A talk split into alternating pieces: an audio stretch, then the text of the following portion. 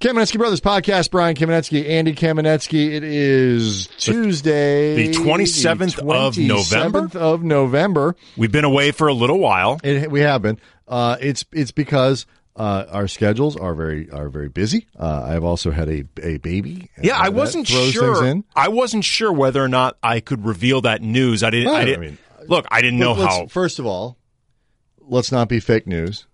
My wife had the baby. Mm-hmm.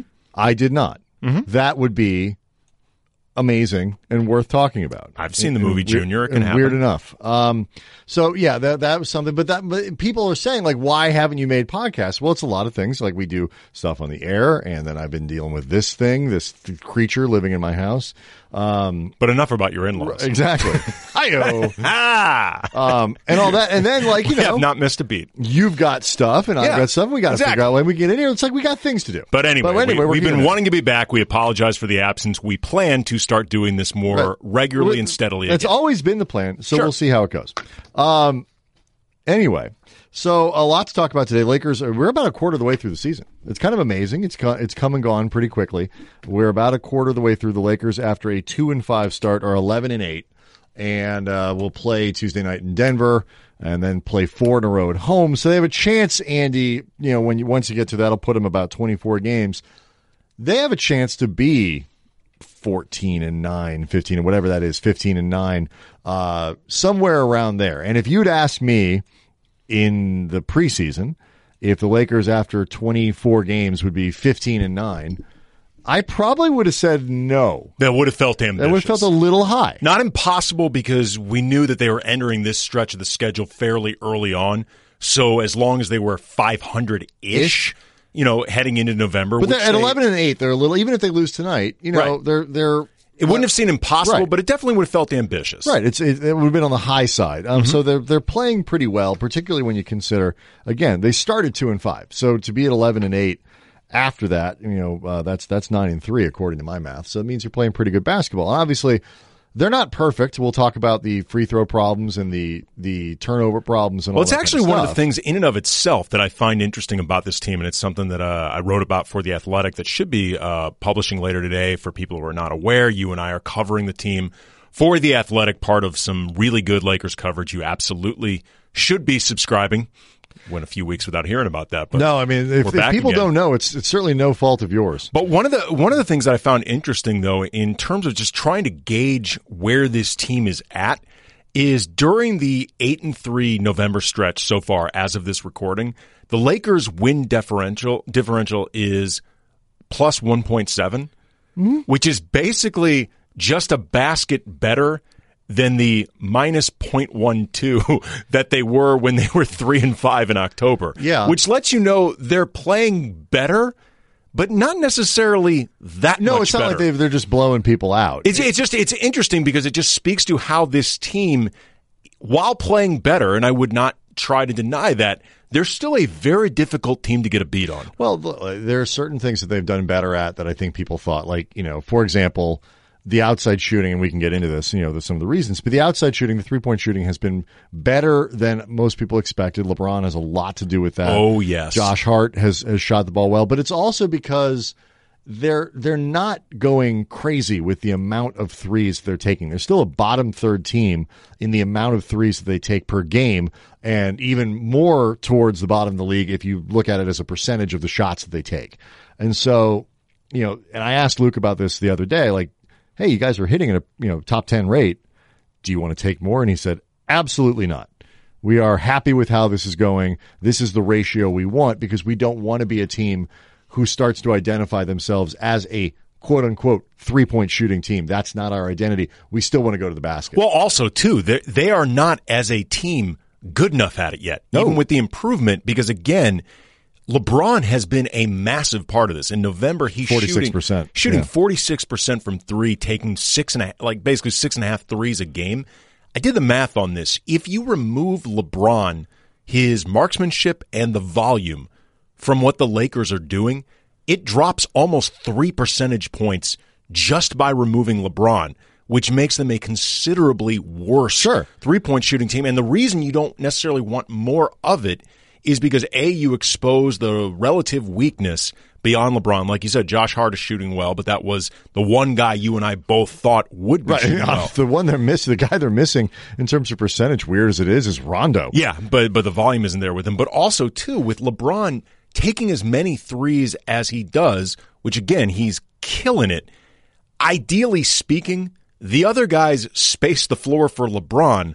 LeBron doesn't space the floor for Sure, them. but you know what? That doesn't bother me just because I mean, I actually I, we talked about this yesterday. I was, I was doing Spectrum with uh, with Geeter and BT, um, and this question came up. Like, is it do you, Brad are you- Turner of the LA yeah, Times, Are you okay with uh, LeBron taking this many threes? And the answer for me is a yes, especially while he's hitting forty seven percent of them. Um, but even if that percentage gets back down closer to 39, 40, where he's kind of been for the last few years, I don't need him crashing you know the the paint every single time he has the ball. Like it's just it's not necessary. Um, the the question for the Lakers is just going to be, you know, do when LeBron cools off a little bit, you know, somebody else is going to have a streak where they're hitting the well. Do you start to force it? And I hope they don't because you know what Walton is saying is exactly right. You know, in theory, Kuzma and I'm trying to pull up his percentage right now. His he's he's been disappointing from three. It Well, I've got I've got November up in front of me right now. Uh, November Kuzma's shooting thirty one percent. Okay, right. So let's say he recovers a little bit to 35, 36. You know, KCP started to recover, has had a bad couple games, but He's at thirty six percent for, for the Lake, November. the Lakers stick around this 36% figure that they're at right now. That's perfectly good. And it's better than we expected. And I think that is somewhat sustainable. But you're right. You don't want them to start doing more of that. The thing, and we sort of skip to the, maybe something later on the agenda, but as long as we're talking about it, the thing that is also predictable, like when you talk about this team and, you know, what we thought coming in was the free throws Um, they're not shooting them well. We saw that on Sunday against Orlando. They missed 11 of the 31 that they took. But you know, when you go by and you look at the numbers, Andy, though, it's this is one of those things that I don't know how they fix it because their best free throw shooter is KCP, who's never been a volume guy and is not going to be on this team. Ingram is shooting about his career averages. LeBron is shooting exactly his career averages. Uh, Lance is a way above him, so low volume there, and you expect some regression anyway. The only thing that they can do to fix this problem really is take more of them. And I found that number, they're a bottom third team both in percentage of makes, which we sort of predicted, but also the amount that they're taking. That I didn't. I thought they'd get to the line, especially based on the preseason, what they were doing in the preseason. I thought this team, with their fast breaks and with the amount of guys that put the ball on the floor and get to the rim, and with the addition of LeBron, I thought they'd be taking more free throws. Yeah, I mean, I, I get why you would think that, but one thing that we saw early on, and Luke Walton has complained about it to the point where he's been fined, but, you know, it was something that he considered an investment. They've got a lot of young guys in terms of the ones that attack. And outside of Brandon Ingram, who I think does get to the line a reasonable Yeah, amount, he was a top, I think, tied for you know top twenty something last year. guys like Kuzma and Hart, they're still putting their name out there. And it's going to, unfortunately, it's not fair, take time for them to actually get to the line the amount of times that they deserve, particularly Josh Hart, who is not even known as a scorer at this point in his career. The guy attacks a lot. He only shoots threes or he attacks. He, he is like Morey Ball personified. And Josh Hart does not have that type of referee respect yet. And he's just going to have to build it by continuing to attack, not getting the whistles, shutting up, and getting back on defense. And Lonzo, like Lon- Sucks to say it, but it's does. true. No, you're right. And like somebody like Lonzo, who has been more aggressive getting to the rim, still isn't aggressive in trying to draw contact. Oh, no, he's aggressively Really trying not to. And so, like, there's some guys who do this, like you know, like James Harden, who is the you know the, the, the god of Almighty of this.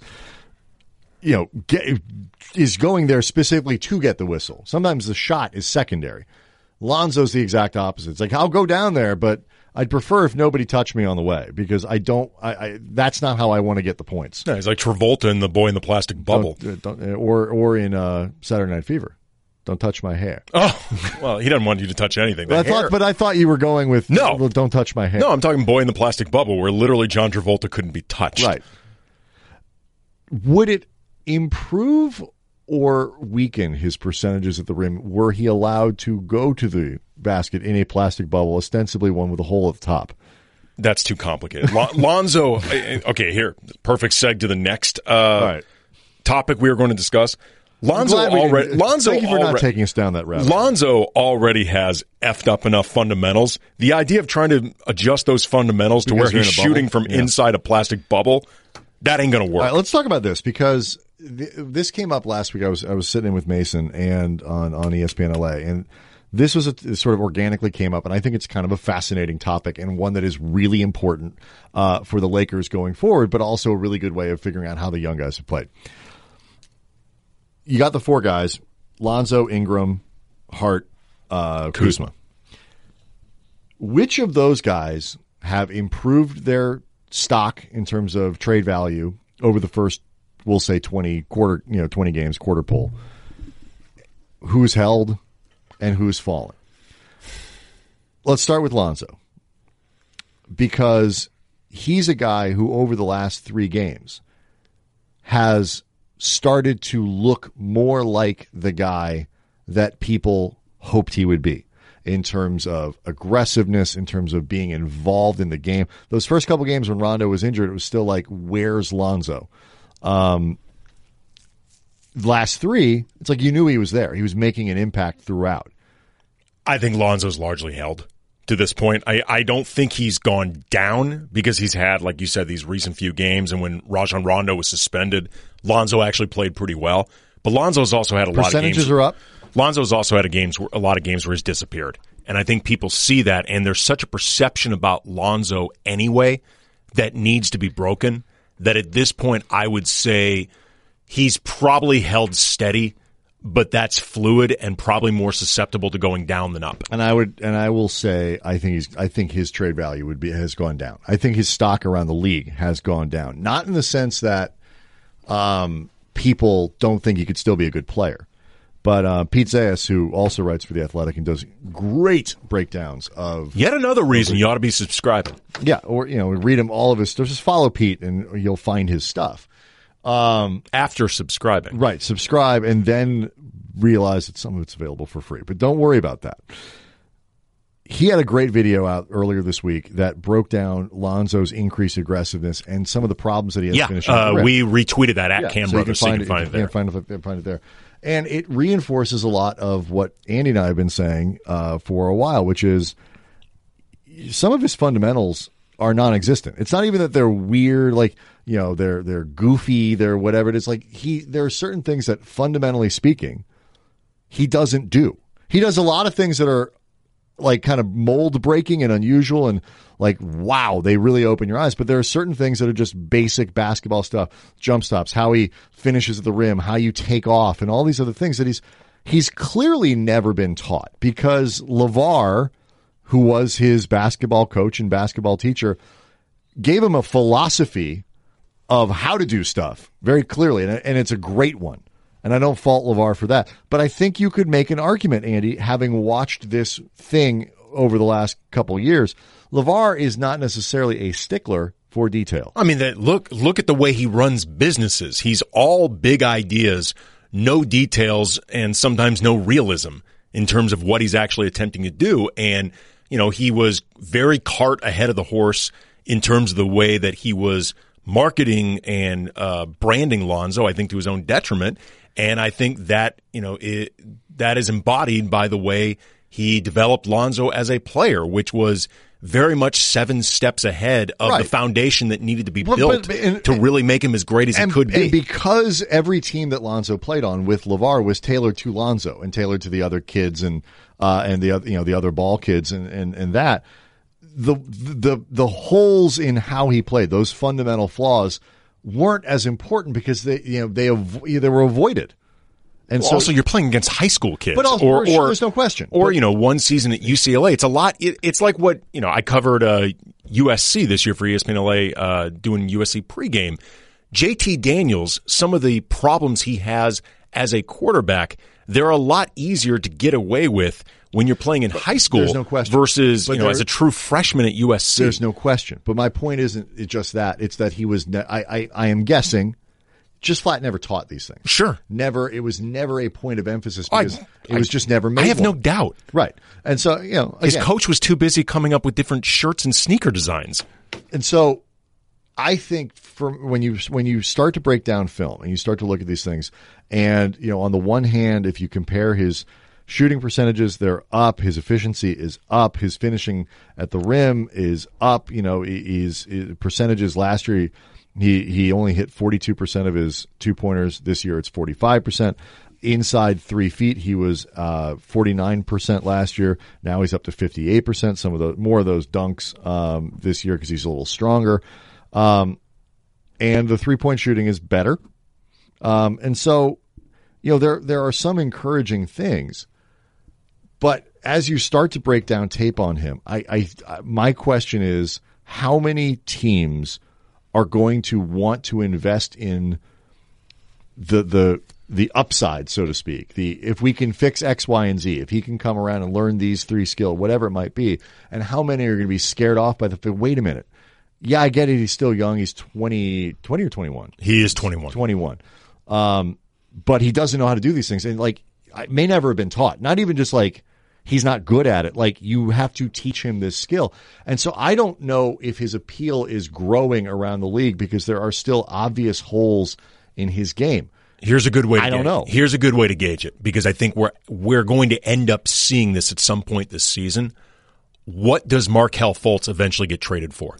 Like what's the what's the haul for Fultz? Because he's far more broken, if you want to put it that way, than Lonzo Ball. Like Lonzo Ball That's is true. a function, you know, a I'd, I'd even go so far as to he's somewhere between functional and highly functional NBA player. Even if he hasn't come close to meeting that hype, Fultz is not even a functional NBA player at this But point. but he arrived in the league But he's- as a guy who was like much more like okay, I Right, but he, but he's got injury issues Right, and right, and right, right sure. now his own version of fundamental issues. Right, like his sure. his shooting technique is all jacked up at this point.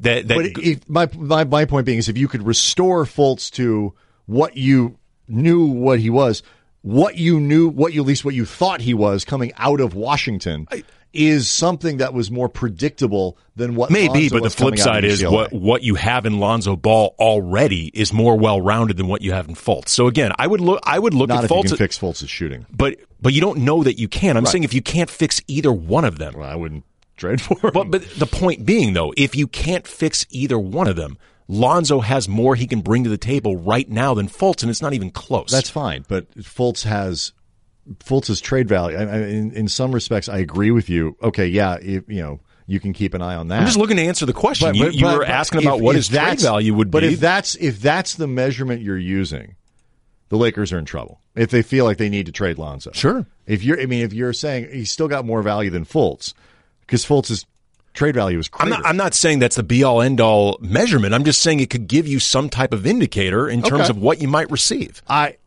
I think the the the question really just becomes with Lonzo like is he is he like somebody asked me this morning again we get this question all the time what's his comp? And I'm like I don't know. I can't come up with one. And that speaks to both the fact that he is potentially a genuine not even like a unicorn in the sense that we use this word for these like really could be. Like there isn't a guy who is going to play He's a like him. really unusual player. no question. But you know, like, or is he like kind of like a platypus, where he's like not he's he's not a mammal and he's not a bird and he's not a. It's like what is that? It's interesting, but it doesn't help me. Was he too unusual to figure out what to do with? I mean, something I've been harping on, you know, towards the end of last year, but especially this year, is Lonzo's tendency to be low usage, which when he first came into the league was something so incredibly celebrated about him. You know, the, the way he'd push the ball forward and the way he was always looking for the open teammate and be fun to play with him. You know, you run the break and he finds you halfway down the court. Except as more time has gone along, you worry that he's kind of a gimmick player. Like in, in terms of Tavon Austin of right, basketball. He's, he's yeah, he- and he's starting to become. I, I think he's starting to become more hands on in the way he approaches sets and starting to keep the ball in his hands a little more and more directly dictating the action. But that sort of unicorn factor starts to flirt with gimmick factor if he doesn't blossom in different He's ways. He's got to do other stuff. Yes. like in, in it, this goes back again to how he was taught to play, and like this, there, like is he capable I've used the the comparison before. Sometimes I watch him feeling he feels like he's playing the the this curated character of Lonzo Ball. He's been taught to play in such a specific way that he almost feels like he can't play in another way because that's not how he's supposed to do it, or he doesn't know how. And if the answer is he doesn't know how, it's a bigger problem than just breaking him of some of those uh, I got to be like Lonzo type habits that that have built up over time. I, I, guess. I mean, the flip side is it depends on how much that influence still rings true for him. Because because if that's my point. Because if the inf- if the influence though is the number one thing as opposed to just needing to be taught, the the influence could lead to a lack of reception towards being taught. We'll see. I mean, I, I that part I haven't I haven't heard anybody say he's Me unwilling. neither. I just don't. You just it may not be willful lack of reception, but it still may, be a lack cap- of reception. May not be capable is, is what is what I'm getting at. Um, but still, obviously, a lot of time. But man, is he a fascinating player. Um, let's look at Kuzma. So I, I think Lonzo's gone down. You're you're holding steady. I think Kuzma's value has gone down. I would agree. Um, and I say this because the numbers aren't awful this year. He's averaging. He hasn't plummeted, but no, I would say averaging relative to last game. He's shooting 47 percent basically from the field. Three point percentage is not good. That's about thirty one percent. Um, but I don't feel like he's done anything different than last year. He's not elevated over what he was last year, and because he's older, um, and people don't think of him as an old guy. He's a second year player, but he's twenty four, I believe, 23, 24. 23. Um, bad at age that by NBA standards, you start to people start to look at you as much more of a finished product. And he's still not a great rebounder. He's still not a a you know a polished three point shooter. He's still he's a terrible defender. I wonder if teams are starting to look at him more as a great you know six man guy. But not which was, in, by the way, the goal I had for him I, entering which, this season. I, I, thought he should be gunning for six man of the year, and I thought was a great, literally like, gunning. Find a guy case. who's a six man of the year candidate in the late 20s of your draft. That's great. But there was still, I think this idea was that he could be an elite level scorer. I don't see it. Uh, maybe he can be. I just don't see if you're if he's not going to be good at all this other stuff. He needs to be elite as a scorer, and I just don't see that. Yeah, it's an interesting question. I know this is something you and I have both talked about, Brian. Um, is that for all the talk about how Kuzma is this alpha male aggressive scorer who always looks for a shot, which is true, he's really not functionally that much better, if at all, of a scorer than Brandon Ingram, whoever who everybody gets on for not being aggressive enough as a scorer. Like when it when it all evens out in the wash, Kuzma, I think, is a more versatile scorer and a more polished scorer, and he's got more bags, more tricks in his bag.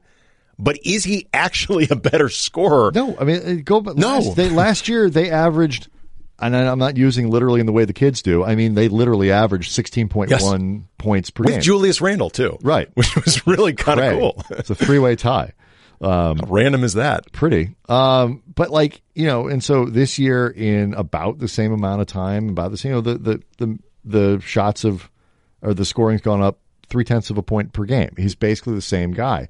And so I think if you're, again, you're looking at him as somebody who you would put as a centerpiece in a big franchise altering trade. It's not that teams wouldn't be interested in Kuzma. It's would you give up star A as part, you know, how, how much does Kuzma get you back? And I thought over the summertime that Kuzma's trade value would never be higher than what it was at the end of last year. You may, I mean, look, it's obviously early to determine what his trade value is for it the is rest not, of like this has been know, this is settled, Andy. You know, I mean, what could be like you know, 10, 15 year career.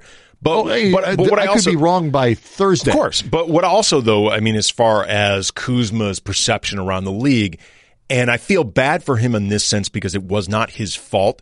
He already has rightly a reputation as a bad defender, but the period where he was being asked to play small ball center accentuated that even more. Oh, right. And became a storyline that, again, was not his fault. And he was put in that situation by the front office. It's no question. But, but it put even more of a focus on what Kuzma doesn't do well. Right. In a way that only hurts that overall perception if you were looking to put him on the block. Because if today's in today's NBA, the the the the if Kuzma could do it, If he's like you got him out there and it's like wow, you know he's holding his own out there. That is the kind of thing that boosts him Yes. tremendously. Yes. because that's the new NBA. in the way that Josh Hart, for example, and I will get to him, his ability to guard down low anyone. power forwards or centers, much less his own position in the post, that has only enhanced his trade value, I would think. Yeah, it's just general rule. If you're not going to be, you know, if you're not going to be great at a lot of things, you need to be elite at something. And I, I just I don't see it in Kuzma. I, I- He's an elite dresser. wrong. He is, and he's an elite personality. He's Yeah. a really good player. That's not my point. I mean, I, I no, I'm not shoving Kuzma out the door, but I don't think the Lake. I don't think he's grown more valuable over the first 20 games. Um, let's do Hart next because he's the easiest one to answer. It's gone up. By a, I mean, skyrocket. Yep. Um, Began with the showing in the summer league, and it's only gotten better since then. The the worst thing that's happened with Josh Hart is over the last few games struggling with that ankle injury, Right. Which is clearly affecting him on the court. I don't think there's anybody of that young group that has enhanced his value more than Josh Hart. Ironically, though, he's also the guy that maybe you'd be the most reluctant to deal because of the four, he's fit most seamlessly with LeBron. Some of that has to do with, you know, the lack of responsibilities compared to Ingram or Lonzo in terms of what you're asking Hart to do. Right. He's being asked to play far more to his natural strengths and, you know, in a, in a much less intrusive way. But also, too, I mean, playing alongside LeBron, really, I think, has enhanced one of Josh Hart's best traits that you and I both love. He does not F around when he gets the ball. He makes quick decisions and he just does it. And I think what it what it really emphasizes too, which is something that enhances his value, is he's one of those guys that there isn't a system that you put him in where he's not going to be able to play well. No, he's going to I be mean, just fine. When you look at you look around the league at some of these teams that are in a lot of turmoil, like you you go to Washington for example. Bradley Beal is not an elite player. He's all star caliber. I mean, you know, he's made all star teams and he's really good. Linked to the Lakers of late. He has. Part of the appeal of Beal is that he can kind of play anywhere. Like what he does is, you know, he can he can shoot, he can spot up, he can score. he He's a can- B level Klay Right, Thompson. right? And like you B plus level Klay put Thompson. that anywhere, and it and it will probably work. Whereas other guys are a little harder to fit in. But you know, with what Hart is doing and his ability to defend multiple positions, um, the the the intelligence with which he plays, he has shown that last year's three point shooting was not at all fluky. He's shooting, you know, basically the same percentage as he was last year. And he can and he can hit threes from anywhere. He can hit Yes. them straight away. He can hit them from the corners.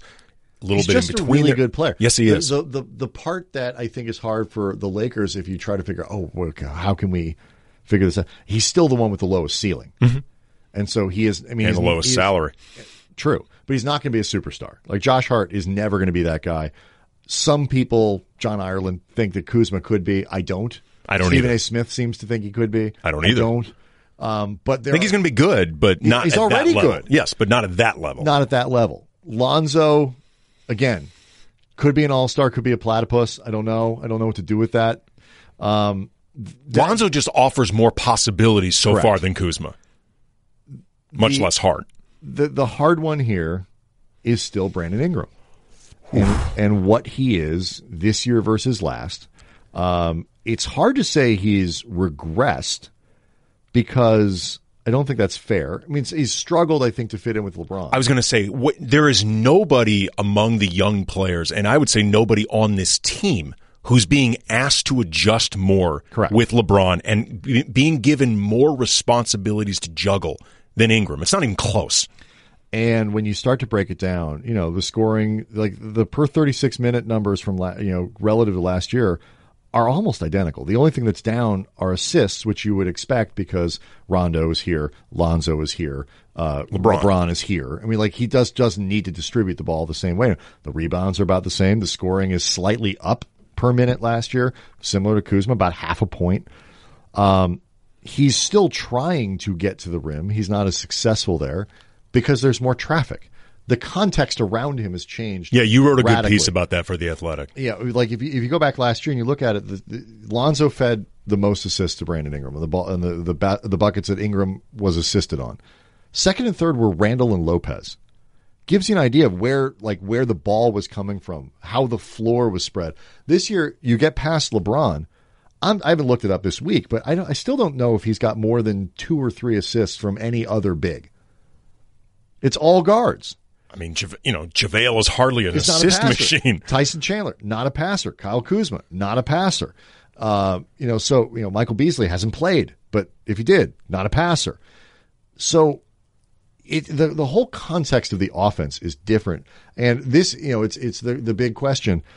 Uh, you know, Sedano and I were talking about this yesterday.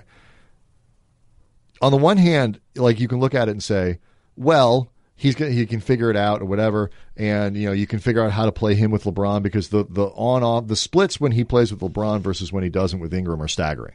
Like he is so much more productive when when he's playing and LeBron's not on the floor. Obviously, the Lakers have to figure that out because you have to play them together. They're the two best players in the team.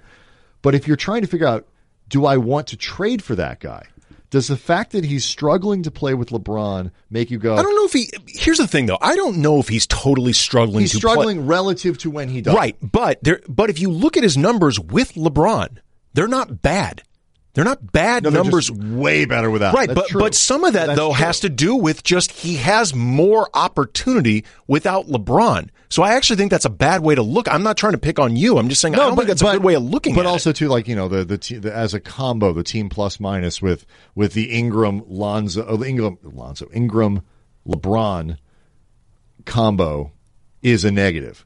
When he's with other guys, it's like the LeBron and Hart is like. But if you but but this is what makes it all so screwy is if you look at just like the November numbers, like LeBron has the lowest offensive rating of anybody who matters.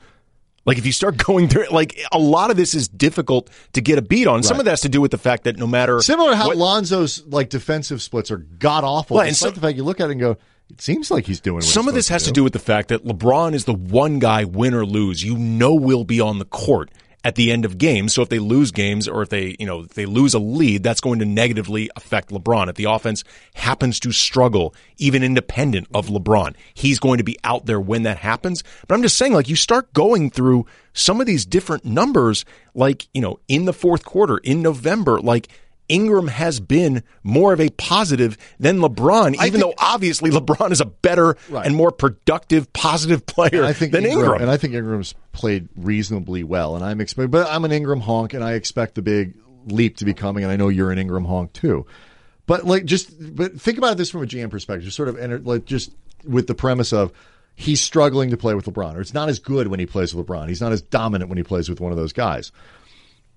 Does that make you say, okay, well, but look what he does without LeBron, or do you say, well, wait a minute, but what if we have another star? Like, he, can he? Is he one of these guys who kind of either needs to be the star, or he's going to have? You're not going to be able to extract as much value, or is he kind of what we thought he was, which is one of these dudes who you can put next to anybody and get a really good player? I mean, some of this has to do with, I mean, to be perfectly blunt, LeBron. LeBron is not easy to learn to play with. I mean, like the best case in point you can look at is him and Dwyane Wade coming together. Dwyane Wade, when they joined up, was already a finals MVP, a multiple time All Star. And in a world without Kobe Bryant, is the best shooting guard on the Right. And, you know, he was the consensus already by then, like number three, perhaps, shooting guard of all time behind MJ and Kobe. And also, LeBron and Wade had already played together on two Olympic teams and were best friends. And it took them over a season to figure this out. And by the way, that's with Chris Bosh there to help grease the wheels. And Bosch being like, "Fine, you guys figure it out. I will be the third wheel." But do you know what I'm saying? No, like you're right. That took over a season, and somehow the idea of well, if if LeBron and Ingram haven't figured this out in 19 games, something's wrong. The f is wrong with you people. like that's just a dumb way of looking at it. That's a good point. It's Andy. We got to get this going, man. We don't have. I mean, 20 look, my God, 25 Kobe games. and Pau fit together from literally the first time they played. It was like they played together for 20 years. How many games did you and I spend in the locker room afterward?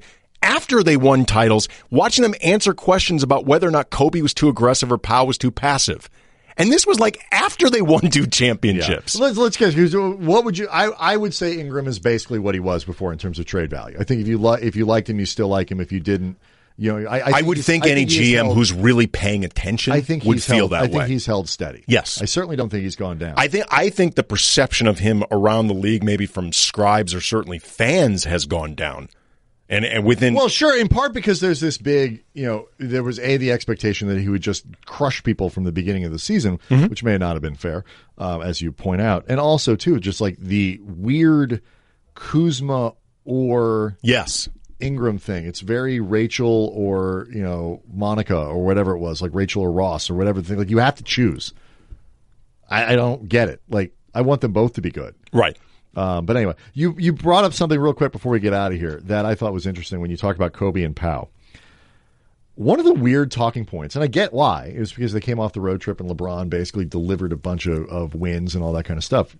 That's that's come out of that though is this question of whether or not the Lakers are too reliant on LeBron. Like, is this a double edged sword and all this other stuff? And it's not an unreasonable thing to ask, and you got to learn how to play. You don't want to stand around and all that kind of stuff but it's to me it's just been a really a, a huge reminder of how long it's been since the Lakers had that guy because this is the question to go back to Kobe.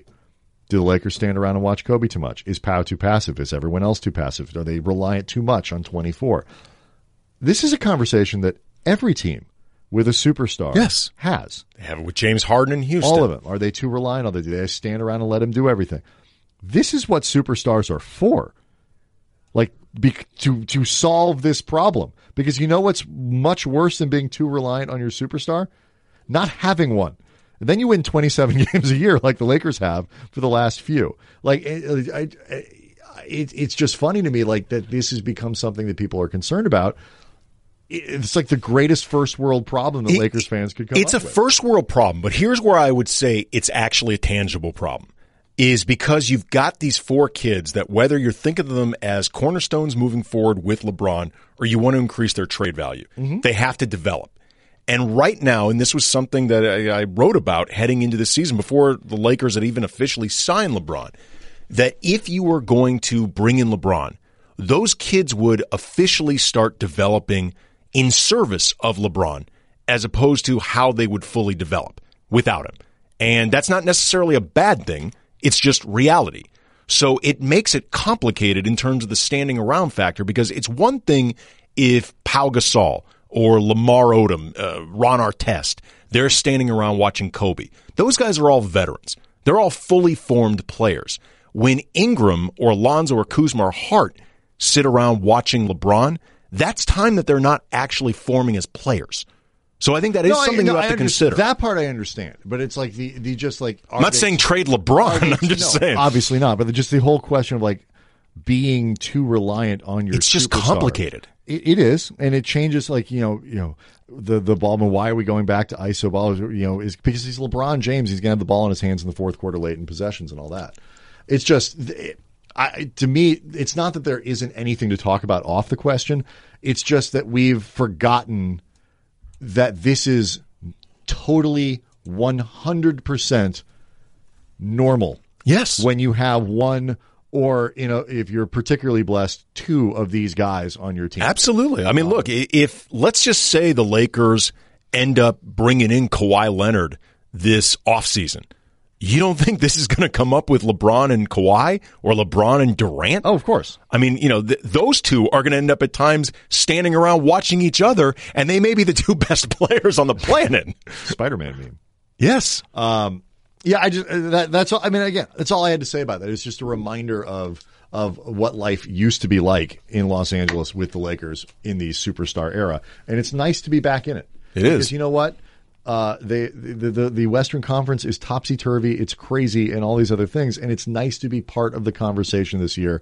Uh, and if they didn't have LeBron, I, yeah, they, they they probably wouldn't be. And we could talk about how the, you know last year's team could have grown into something else, but it's burly out there. Um, all right, that's all. We're going to start doing this again regularly. Damn it. That's right. So we don't have to do it all today. Do it tomorrow. all right. See everybody next time.